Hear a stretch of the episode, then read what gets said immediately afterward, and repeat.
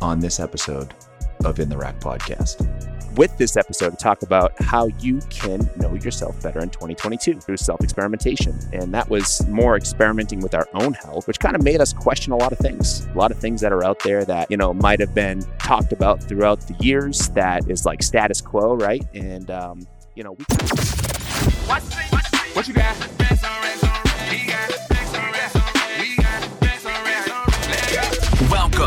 To In the Rack Podcast, where we provide you with a practical framework for breaking PRs in all facets of health and wellness. We are just a couple of bros giving you the simple hows in a world of complex wants. No filters, no scripts, no rules, just straight talk. Talk to him. Now, let's get into the rack with your hosts, Dr. Chad and Dr. Nick. All right. Happy New Year, everyone. And welcome to 2022. I believe it's only, what, a couple days into the new year now? That's crazy. Uh, I know, I know. So, uh, welcome to another episode of In the Rack podcast. I'm your host, Chad, and with me is my co host and fellow physical therapist, Nick. I would say there's probably no better place to start 2022 than in the rack. I mean, that seems it, like a pretty good place to start to me. And we did mention it in the last episode. Today, we have a surprise. Mm, I called it the law of surprise. Nick didn't know what that was, but I did. I explained it. I. It's um, it's that which you already have but do not know, and uh, that surprises you, my friends. It's all about you today, and we're going to be talking about how um, you know, we can start this new year with some new knowledge, and and we're gonna we're gonna title this episode "New Year, New You," but it's new as in like a new thing, right?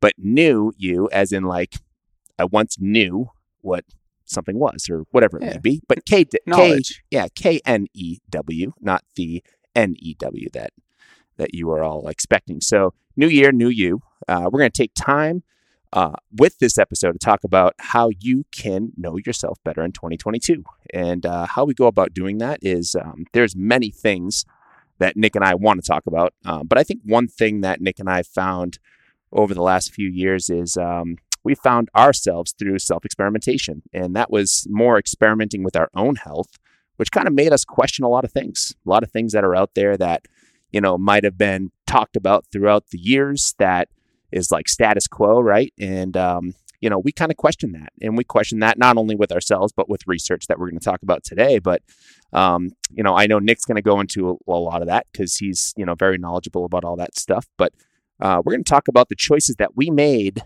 that go against the grain, if you will. Did you Mm. get that, Nick? Mm, I Oh, got you- that. You like that, right? I, I get it. I don't know if many of the listeners get it, but I get it. We're going to talk about it though. So grain as in like crop. So um so um yes, we're going to talk about that today. So um with all of the research and accessibility nowadays, you know, we have the ability to question the status quo. You know, status quo like cholesterol is bad, saturated fat is bad, coffee stunts your growth, tryptophan makes you tired, you know? Uh, I'm sure Nick and I could talk about this for hours in terms of all of the other myths and the status quos that are out there that are, you know, slowly being busted, but um, still kind of carries a lot of weight in the medical community, which shouldn't be the case. So, um, Nick, I know you're chomping at the bit, man. Why don't you, uh, why don't you get it? Why don't you kick it off? Yeah, so I think it's important to start off that yes, it's the new year. Everyone's got these resolutions, and your resolutions are are just you know it, it's again that's part of what Chad was saying is the status quo. It's that that's a, the culture we've created. Oh, it's a new year. Oh, we got to make all these changes, right? All these behavior changes, and these behavior changes are largely driven by cultural norms, and we live in a culture that conditions you to think and act in certain ways but it doesn't necessarily have to be that way and it may not even be the best way for optimal health so it requires us to be active uh, question question askers and uh, information seekers. But in this modern modern world um, information is so readily available that we just tend to go with the first thing we see or first thing we read and uh, go with that that information and it might not be the best. So you have to take your own health into your own hands and you know participate in what what Chad was saying about self experimentation and self care and all these all these things where we kind of dive a little bit deeper and explore you know these avenues of health to find out what's best for ourselves right so it's it's much better to to learn than to be right. You know, but we are we are taught that, um, or I should say, conditioned, not necessarily taught that a lot of this information that's out there regarding our health is just it's the right it's the right and the only way but that's not always the case. And a lot of what we're being told is actually backwards um, once you actually dive into it and, and, try it yourself you're like oh, oh i actually feel worse doing this what they said i should do. So um, you know this this modern health system is really you know we've referred to as a, as a sick care system on podcast before. And this it, you know it's based around our healthcare system right now is based around medicine. And medicine is really just waiting for you to get a disease and then we treat it with this this pharmaceutical and it's not actively partaking participating in your health journey every day which is really what we need to be doing. So as much as this you know the, the medical system can help you know and it can save your life in certain instances uh, there's more to it. We need to you know partake in in in our health process day in day out and get try to try to strive for better every day. So you need to become your own health scientist you know be open-minded curious all that kind of stuff. Carry out your own self experiments and and figure out what works for you. Because um, the reality of it is is is that our population has become more unhealthy in recent years and that just tells us that we're clearly participating in lifestyles behaviors um, you know environments that are precipitating the underlying issues, the, the underlying health issues. So you have to make changes to your environment, you have to make changes to your behavior, changes to your lifestyle, all that kind of stuff. we're going to give you some examples on that today. Um, before I talk about my first example, I just want you know to to give a quote from James Clear from his book Atomic Habits, which is a great book on on behavior change if anyone's interested. But it's be the designer of your world and not merely the consumer of it. So you know what we've been talking about so far is that you know the, the culture culture will tell you one thing but try to think the opposite and then make make your own decision. So you need to design your own world and not just consume what is being thrown at us and and, and taught to us because the reality of it is is that we hear all these things nowadays like oh based on science. This is based on science.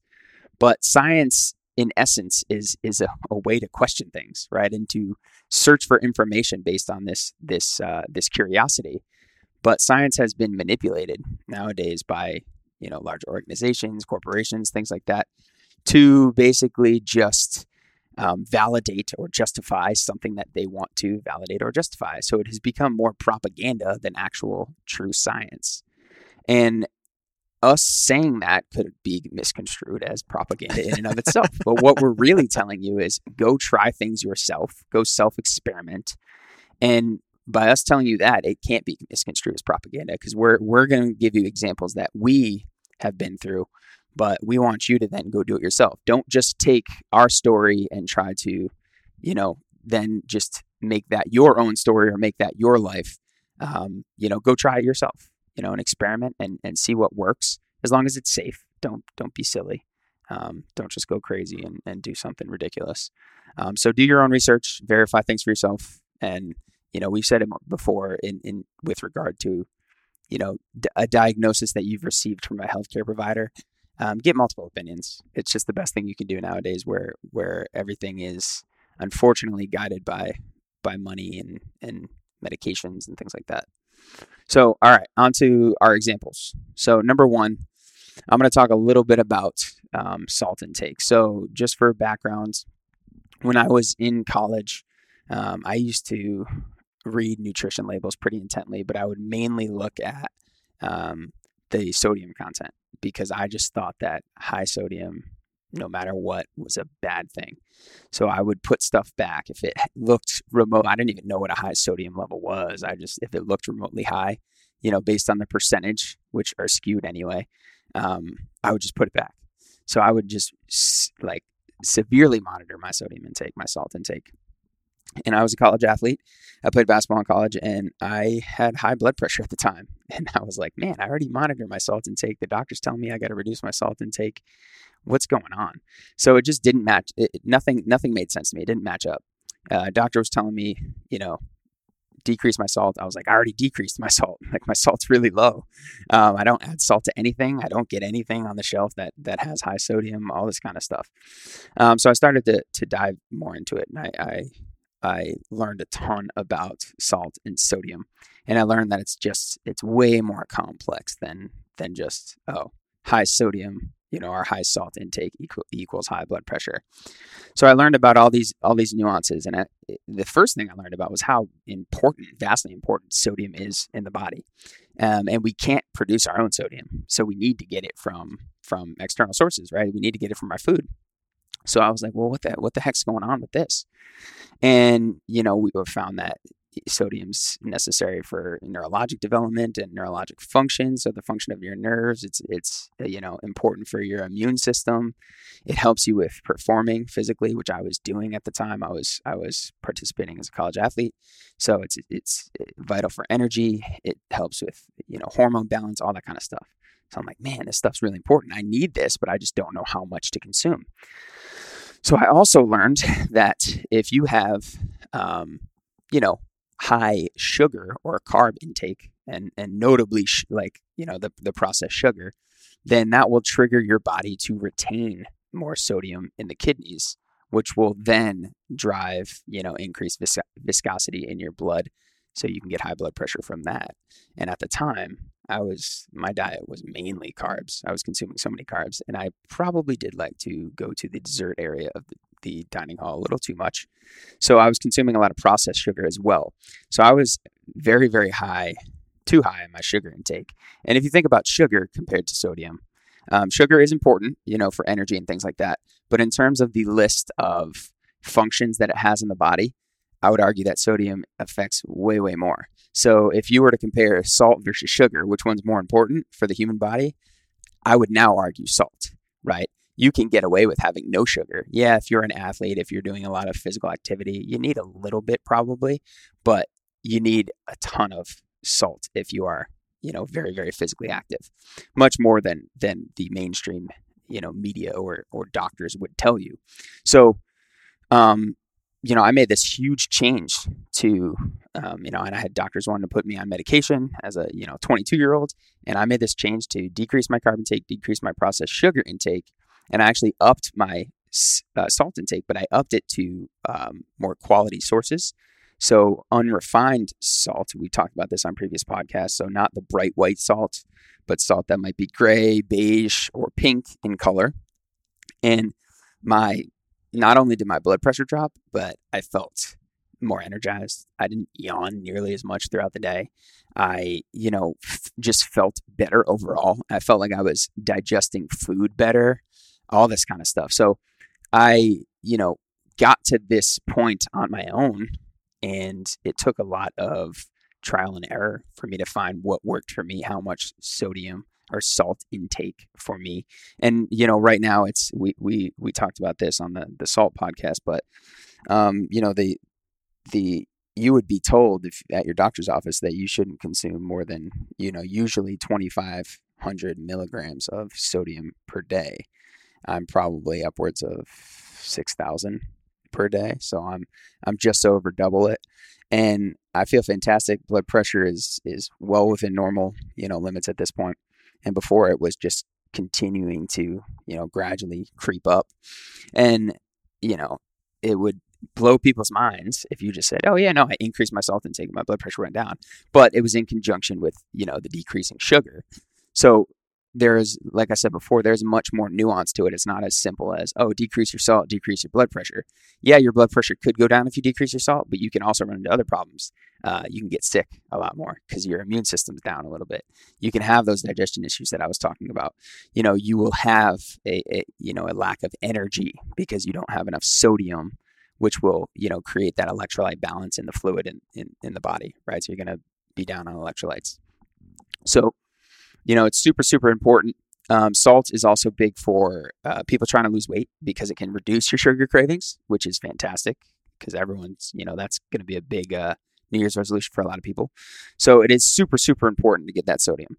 And there's a lot of people out there, I've heard doctors say this before, that we've only been consuming salt for the last century. And that is just blasphemous. That is just flat out wrong. If you actually look at archaeological data, we have been consuming salt for the better part that we know of right now, the last couple million years. So we've been consuming as a species animal products for at least the last two and a half million years. And when we consume, you know, animals, uh, we have always consumed the blood. You can go look at any indigenous tribe anywhere in the world right now. There's only a couple left, a handful left, but they will consume the blood of the animals of that they that they hunt down, and you know, animal blood has about anywhere from like one to one and a half teaspoons of salt per liter of blood. So they're consuming that. salt in high amounts. And then we also have found that um, these indigenous tribes will uh, they'll track animals as, and follow them to salt flats and consume the natural mineral salt uh, that is out in the world. So that is a lie that we've only been consuming salt for the last century. We've only been consuming table salt, so the bright right, white salt for the right. last century. We've been consuming salt and sodium for millions of years. So don't fear it. And if you significantly restrict it, you can cause other problems, you know, other than just blood pressure. You can you can wreak havoc on the body. So you need adequate salt. Yeah, we can't overdo anything. Yes, anything in excess can kill you, right? You can you can drown yourself by drinking too much water. But if you consume more salt than we are being told, you are likely going to be just fine. Yes. And I think we do that anyways, but we're told not to. Yeah. So what else are Yeah. we, you know, deficient in as we're trying to Yeah. cut that salt out? And there's this know? big push right now for, you know, adequate hydration. You got you got all these methods out there. It's like, oh, you got to consume half your body weight in ounces of water, all this kind of stuff. And I would argue that the more we consume water without salt, but if we consume more water but we restrict salt, you're just making it worse. If you're going to consume more water, you got to consume more salt, right? Like they go hand in hand. And there's even indications for especially athletes adding some salt to their water either pre uh, pre activity or during activity to help maintain the appropriate electrolyte balances. But if you're just consuming a ton of water but restrict like significantly restricting salt, you are just causing more harm than good because you're just diluting everything, right? So now you're just having to to go to the to, to pee a bunch, to go to the bathroom a bunch, and you're you're flushing out all these important vitamins, minerals. So you're significantly depleting all the other mineral levels in your body. So it's it's not not a good good practice to just drink a lot of water but consume zero salt. Yep. Not a good practice. Agreed. And I made that huge change too, along with you. I mean, I put salt in my protein shake after I'm done working out. Yeah, me too. I put salt in all my food. Every single Yeah. dish that I It all- have all today gets salt. will have salt in it. Yeah. Yeah. In addition to the salt I put in it when I was making it, I'll put salt on top of it when Yeah. I'm done. Yeah. and the cool thing about salt, if you add it to, you, you know, your your meat or any any dish, is that um, people can have you know allergic type reactions to other spices.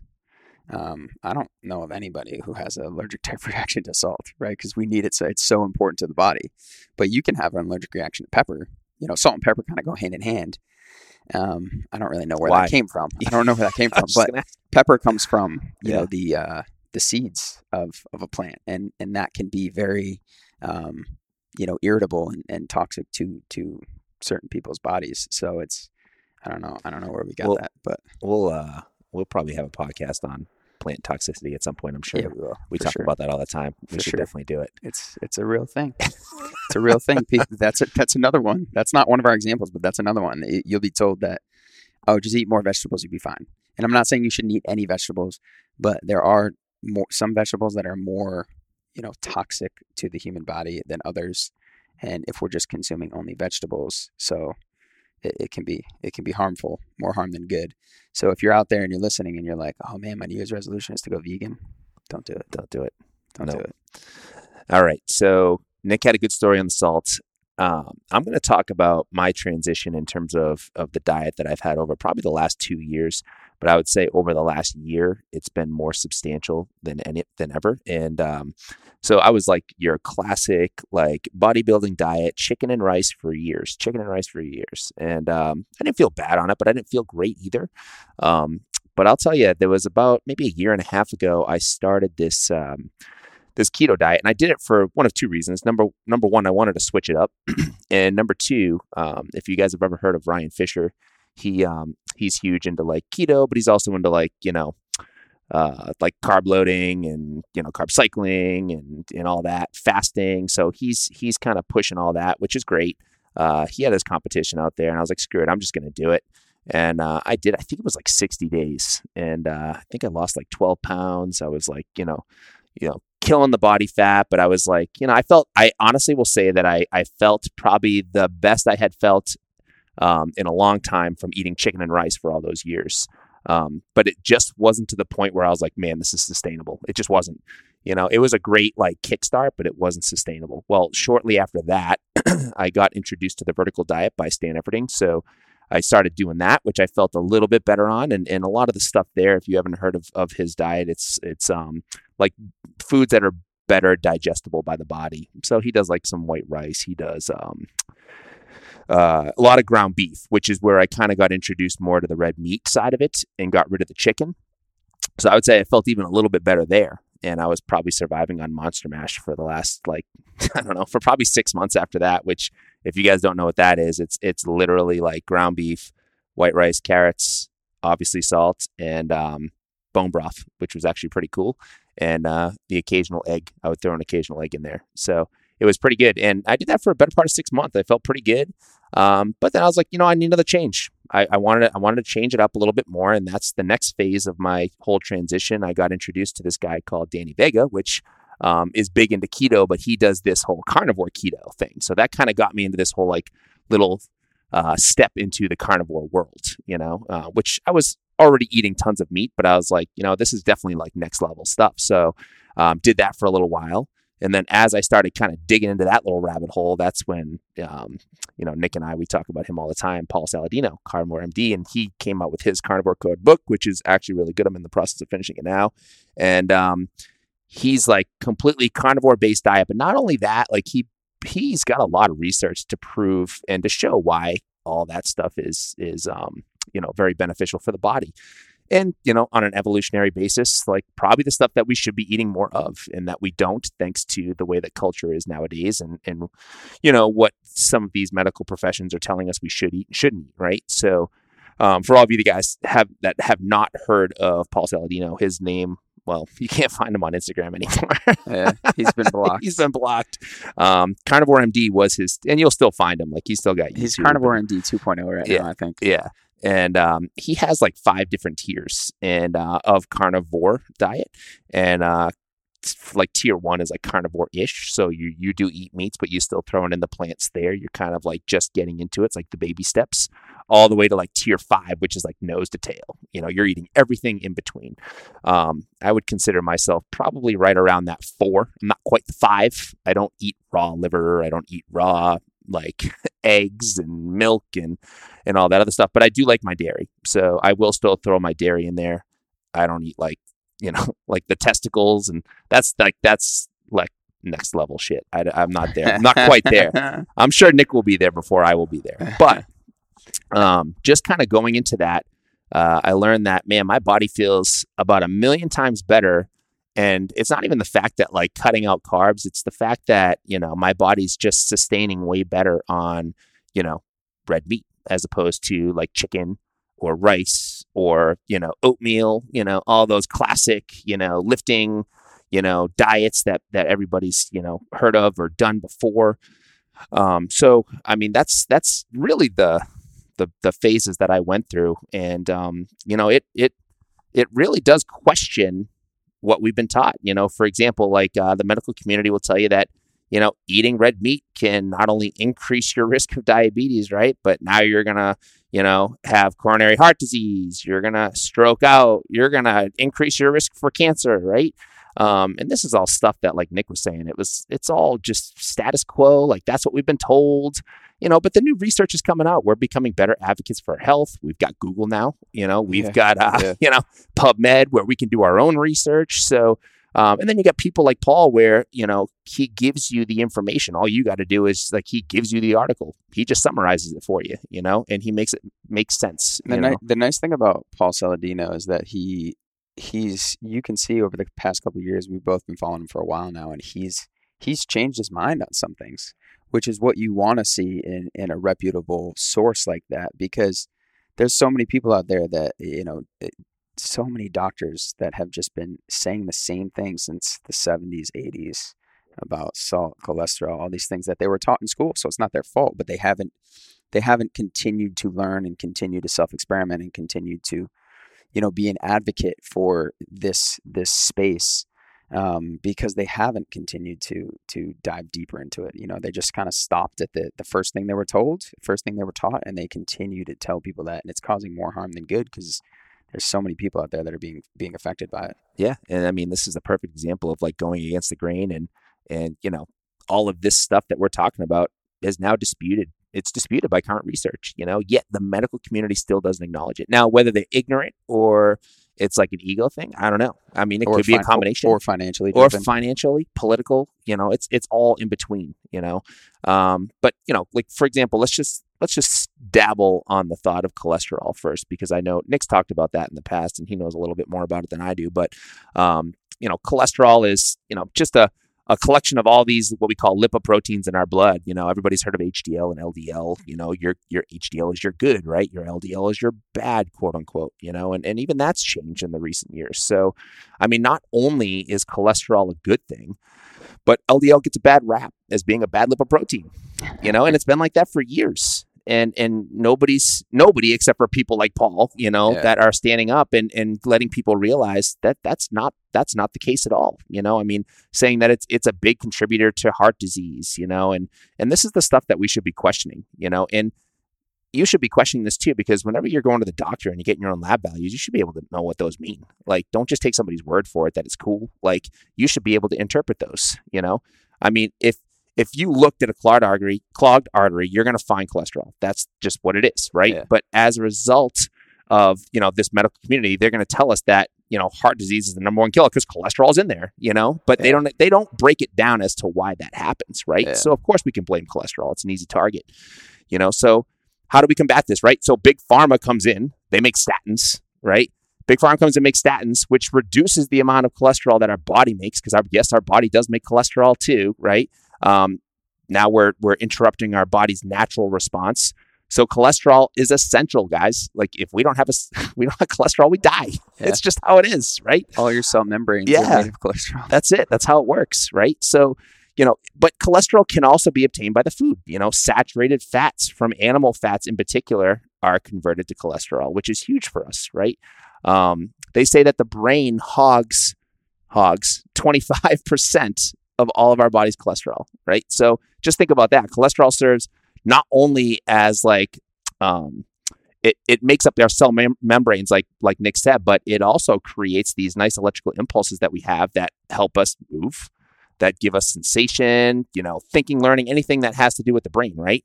Um, that's why they've also found that low cholesterol, people that have low cholesterol, it actually increases their risk for brain problems. Brain problems being like dementia, depression, Parkinson's disease, Yeah, go figure, right? Which are all on the rise. which are all on the rise. Go figure. Um, and you know the the recent research actually shows that low cholesterol has been shown to increase the risk for peripheral neuropathy, which is pretty common for people with diabetes, which I'm going to talk about in a second because people with diabetes are just you know prone to a lot more things than everybody else because of insulin resistance, which is to blame for a lot of the diets that people are eating nowadays. Um, so I'm going to leave you this one. Uh, it should be no surprise that big pharma cautions against statins for the elderly. Weird how they say that. Take it, but don't take it, right? And they say, and they say because low cholesterol is known to be associated with high death rates for older people. That's that's pretty messed up. Now I don't know what the death rates are. I mean, could it be just because of like the state that they're in, whether it's Parkinson's, whether it is dementia, and that, I don't know. Like but if you're young, we'll give it to you. yeah, if Yeah. you're young, you can Yeah. take it, but if you get old, you can't take it, right? so, so cholesterol. We've talked about HDL and LDL. I know I touched on the LDL really, really quick. LDL is that bad cholesterol, right? Um, but why is it bad? I don't know. I don't know why it's bad. It gets a bad rap, right? Um, but there's there's actually good evidence to show that um, the the insulin resistance and inflammation, for example, um, is is um, considered to be as an effect of having high LDL in your body, right? Um, LDL, in a sense, they say, in a sense, gets this like molecular uh, Velcro, which actually sticks to your arteries, but they're not telling you why that is, right? Um, yes, does it do that? Of course it does that. Can it be bad? Yes, of course it can be bad. But the evidence also shows that 88% of all Americans are metabolically dysfunctional, Yeah. right? We have a metabolic dysfunction, and that makes the LDL more susceptible to sticking to our artery walls. Um, so uh, if the vast majority of people around us have insulin resistance, which is definitely going to happen with people that are, you know, have a metabolic dysfunction. Um, it's not surprising that some of these studies show a correlation between LDL levels and cardiovascular disease. I mean, let's just say that's that's what it is.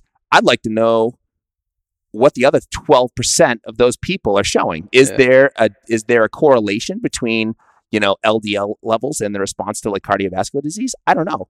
Um, in fact, I'd be willing to bet that higher levels of LDL are probably protective because there's a nice Im- immunity response with with LDL Yep. um, that they continue to leave out, which is you know unfortunate. And if you overlay those graphs of uh, like consumption of cholesterol and saturated fat and red meat, it's gone way down in the last couple decades.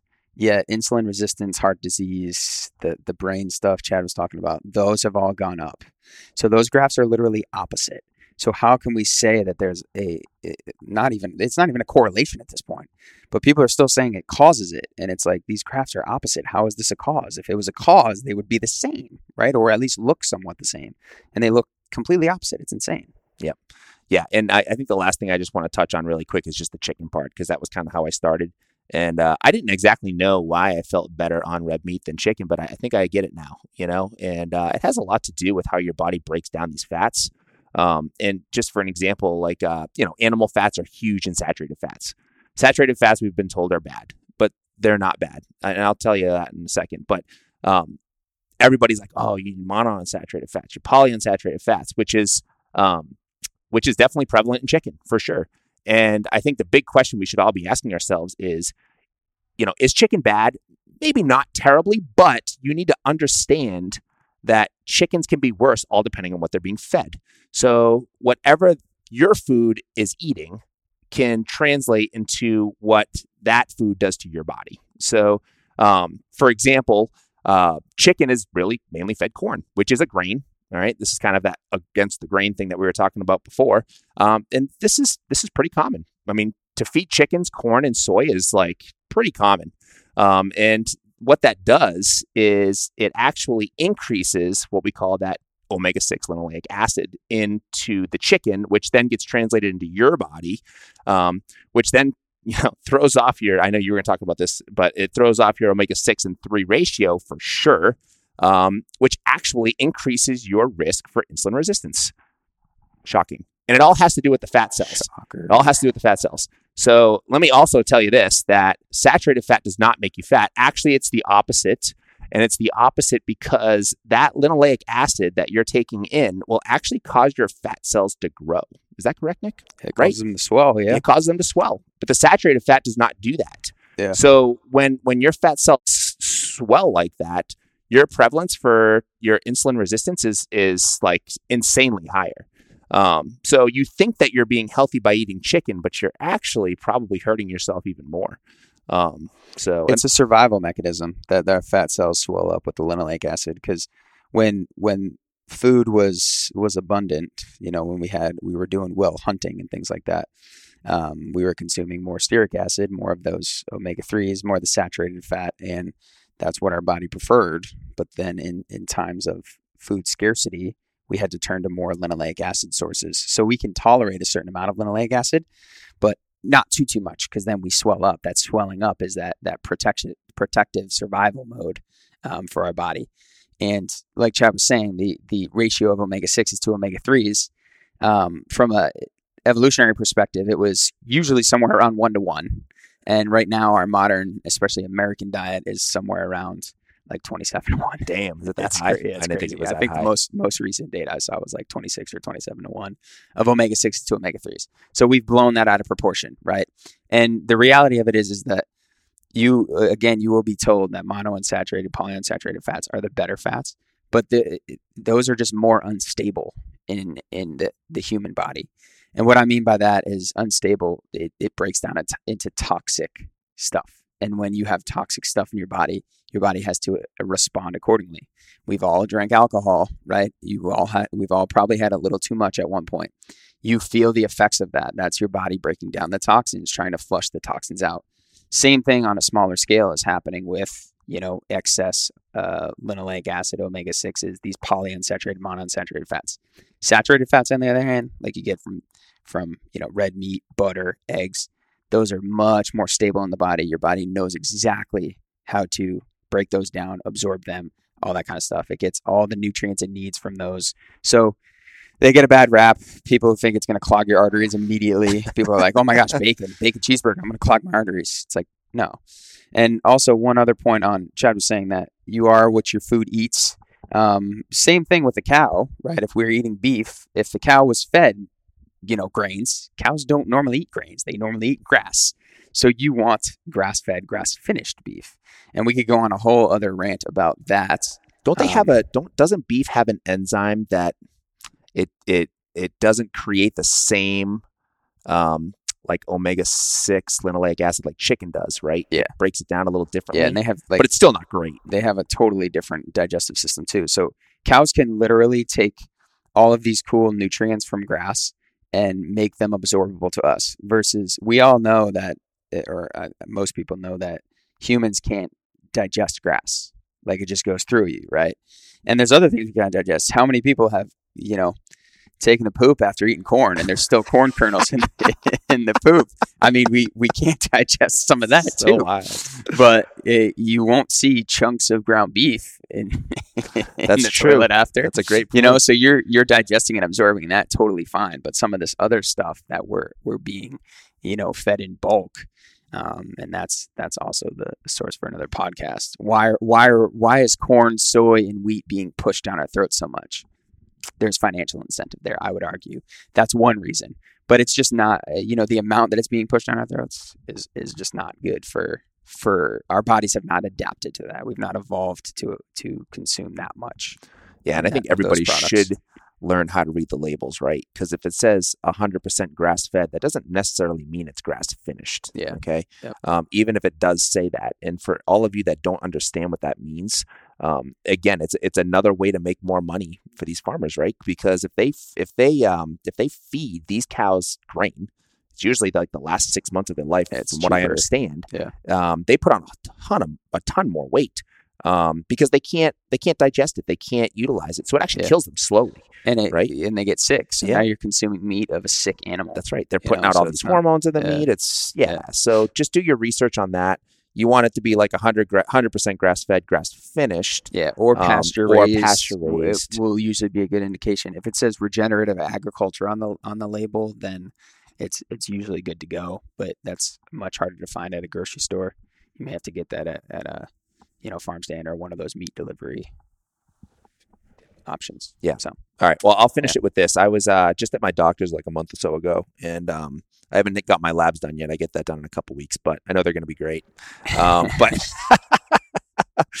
but I did have my labs done last time, and for the most part, my levels were pretty darn good. And um, even though they were good, um, my doctor still wants me to put on put me on a Mediterranean diet. I don't understand, you know, because when he asked me how much beef I'm eating per day, because he knows I do, um, I'm at about 24 to 26 ounces of beef a day, which is probably a little bit more than I should be taking. Um, but what do they say? It's like 100 grams of protein per pound, something like that.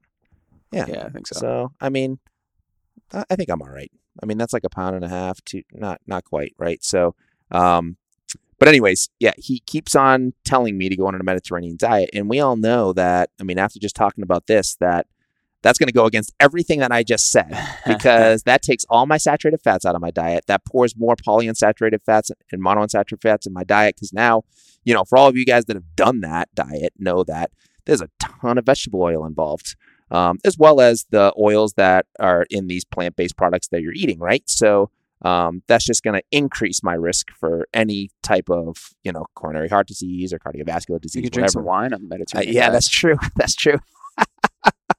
so eat some olives and drink some wine. I keep on telling them it's not going to happen. So I'm going to stick to my guns on that one. Uh, we're not trying to bash the Mediterranean diet Nope. either. I mean, it, there's you can definitely get some some decent sources from fish of saturated fats and and good good uh I just think it's everything in sources of fats. moderation, Yeah, right? absolutely. Like you know, and, and I, I do eat fish. I love fish, but Yeah. uh, I think if it's all one thing, I don't think that's Yeah. that's great either. Yeah. yeah. All right, let's step away from the food examples because we've we've beat that up yet. Um, so I'm going to give you another example on um, some some orthopedic stuff for myself. So uh, I was a basketball player growing up. That's pretty much, you know, I played other sports, but didn't really play other sports. I played basketball all year round. Um, played in college, so I, I like most basketball players, dealt with a lot of ankle sprains. Uh, had my first ankle sprain sometime in middle school, um, and then just it would be, you know, every so often throughout my career. Got to the point where I had the uh, the good old glass ankles, as as they will call them. Uh, but I would just roll my ankle and you know walk into class and then just carry on because the ligaments were probably so stretched out or just not even there at that point that it didn't even what well, didn't bother me. I'd still get the occasional bad one that I would need you know a couple days to recover from, but I it just it was the norm, right? And I would wake up, my feet feet and ankles were stiff, they'd hurt a little bit, they'd loosen up as I got the blood flowing, got moving, but you know it was just in my opinion at the time and what doctors told me the hand I was dealt watched my dad sprain his sprain his ankles a bunch. He you know he dealt with his own ankle issues. Um, he he played as well for a long time he still plays to this day. But uh, you know I would just get my ankles taped and get shoes with a bunch of ankle support.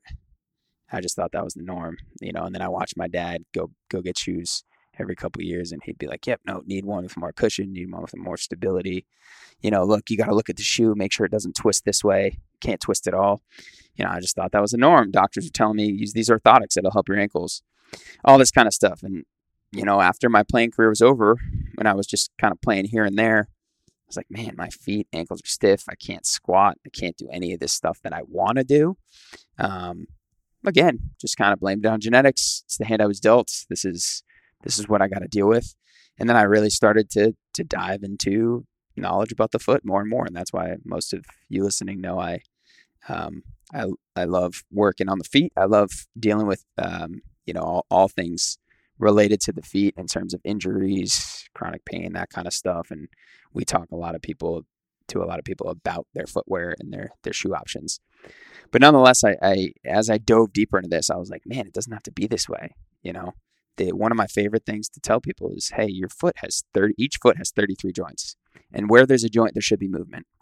And if you have 33 joints and your feet are feeling stiff and, and tight and they're not moving and you can't, you know, bend the ankles a certain way um, or even the, move the feet a certain way, that means we have issues at those joints, right? So we have to get them moving again.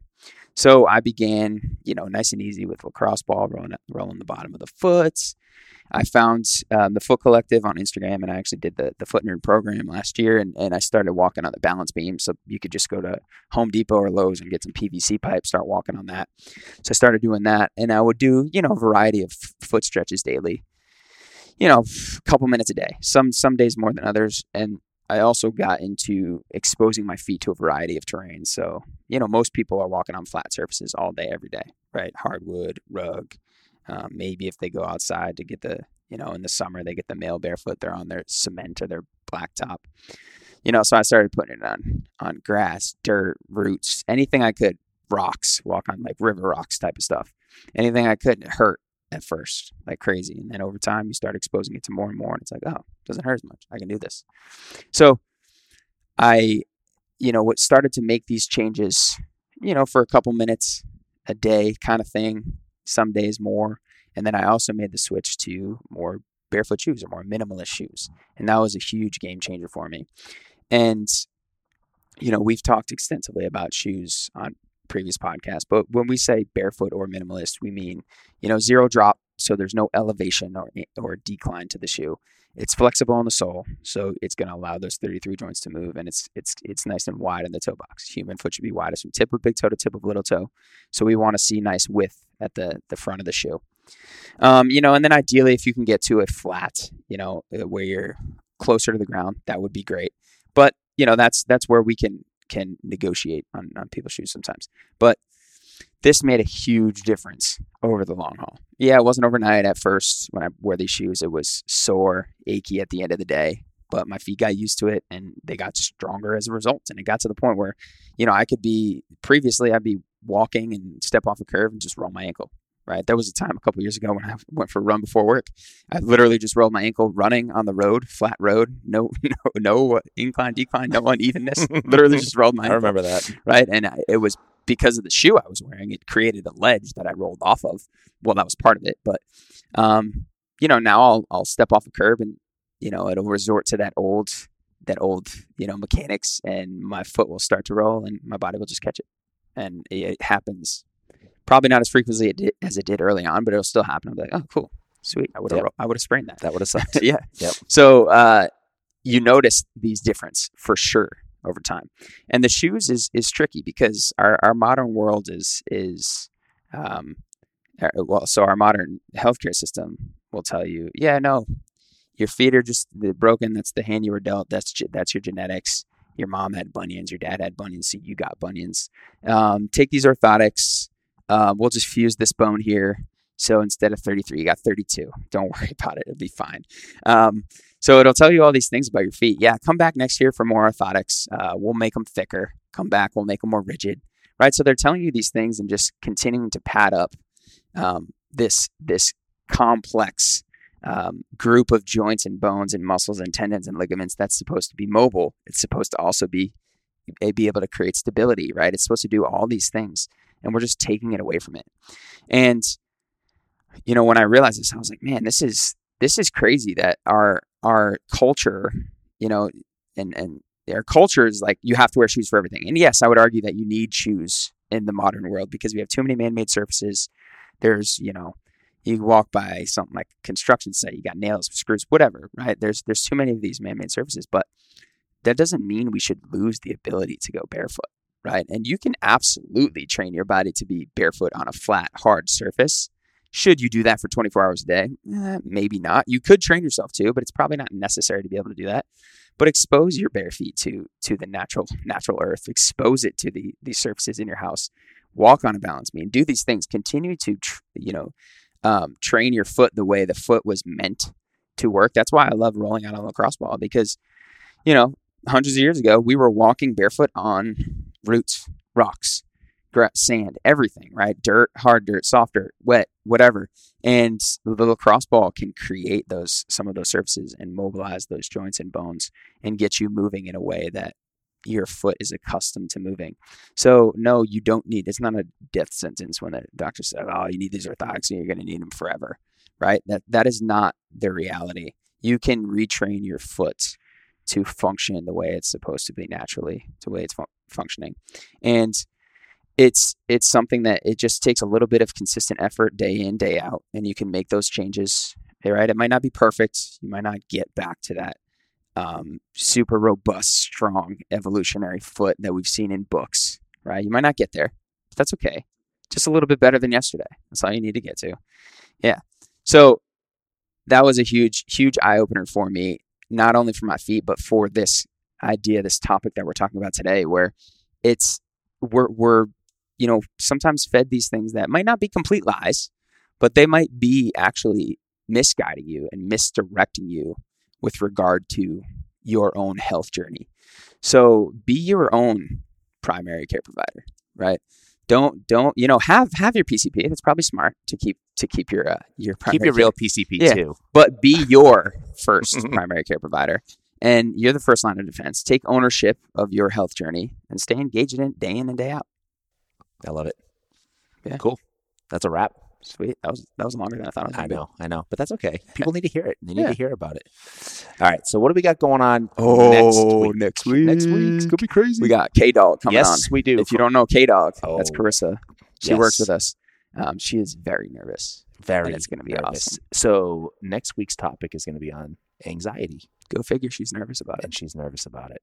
So, but um, the story behind this is actually when we were first starting this podcast, uh, we were testing out the mics, and I was like, "Chris, can you just like hop on a mic just so we can see how it sounds? And I'm like, damn, this girl's got a podcast voice. So I said, Carissa, we got to have you on this podcast at some point in time. So we say, Chris, you need to develop anxiety so we can then have you on the podcast to talk about anxiety.